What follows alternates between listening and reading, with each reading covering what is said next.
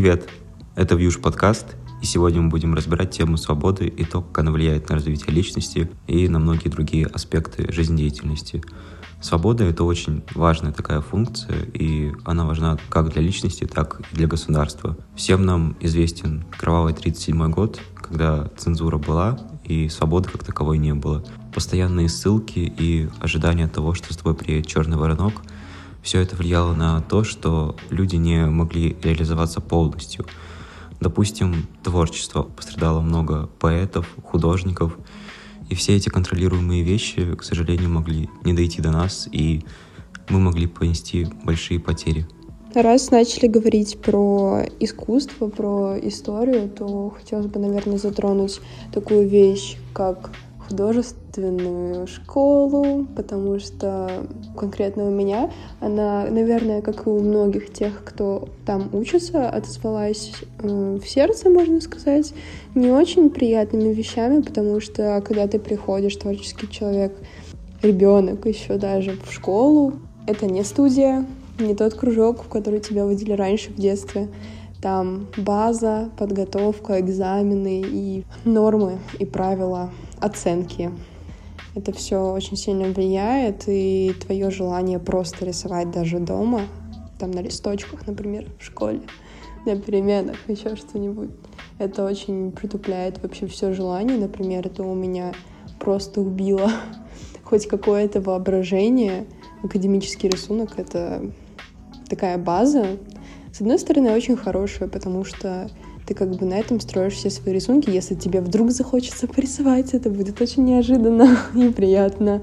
Но это будет тяжело, потому что, например, я не могу рисовать то, чего я не вижу.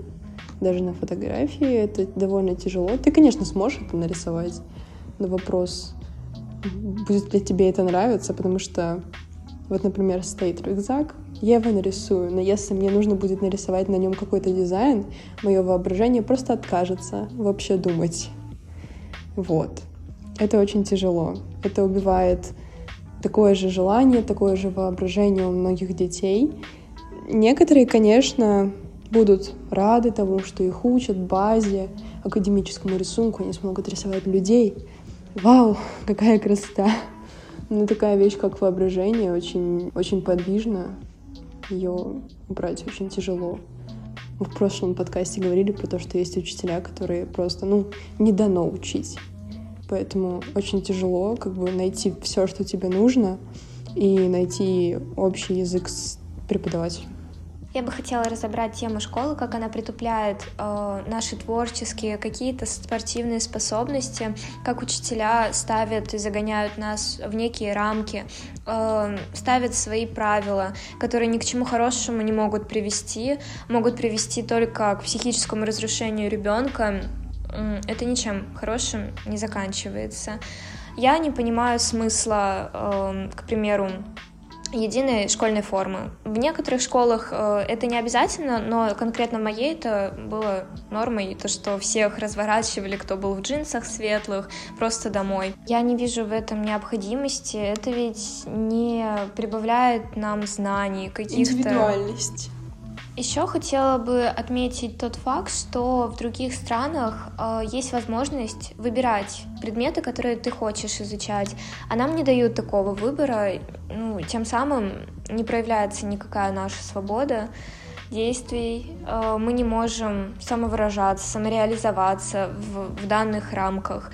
Это приводит к пагубным последствиям. Они заложили такой фундамент, что с детского сада школа, после школы работа. И так должно быть у каждого. Но я считаю, что это не должно быть так. У каждого есть собственное мнение, свой выбор. Кроме школьных каких-то вот этих вот рамок, существуют еще и социальные. Но это скорее сейчас можно назвать социальными нормами, как у нас вообще это принято в России с крепами. То есть обязательно идет сначала школа, потом высшее образование, семья, дети, просто в обязательном порядке. Это любой чек-лист у девушки должен быть. Must have. Да, must have. И это удручает очень сильно. Возьмем феномен девушки в социальном таком обществе. То, что девушку без мужчины не представляют. девушка без мужа. Скорее всего, у нее 40 кошек. Она вообще неблагополучная, но это ни разу не так. У меня есть прекрасный пример. Она, в принципе, живет без мужа, у нее нет детей, ей хватает рядом домашнего животного, и она сама себе предоставлена. Для меня лично она разрушила вот эти вот стереотипные рамки, то, что обязательно должен быть мужчина рядом, обязательно должно вот это вот быть мужское крепкое плечо. Лично для меня, скорее всего, это пример, к которому, хотелось бы стремиться. То есть быть независимой ни от кого, иметь выбор, иметь свободу действий, чтобы жить в свое удовольствие. Вообще жить в свое удовольствие – это классно.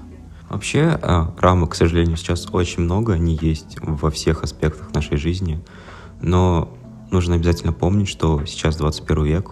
И своя свобода заканчивается там, где начинается свобода другого человека.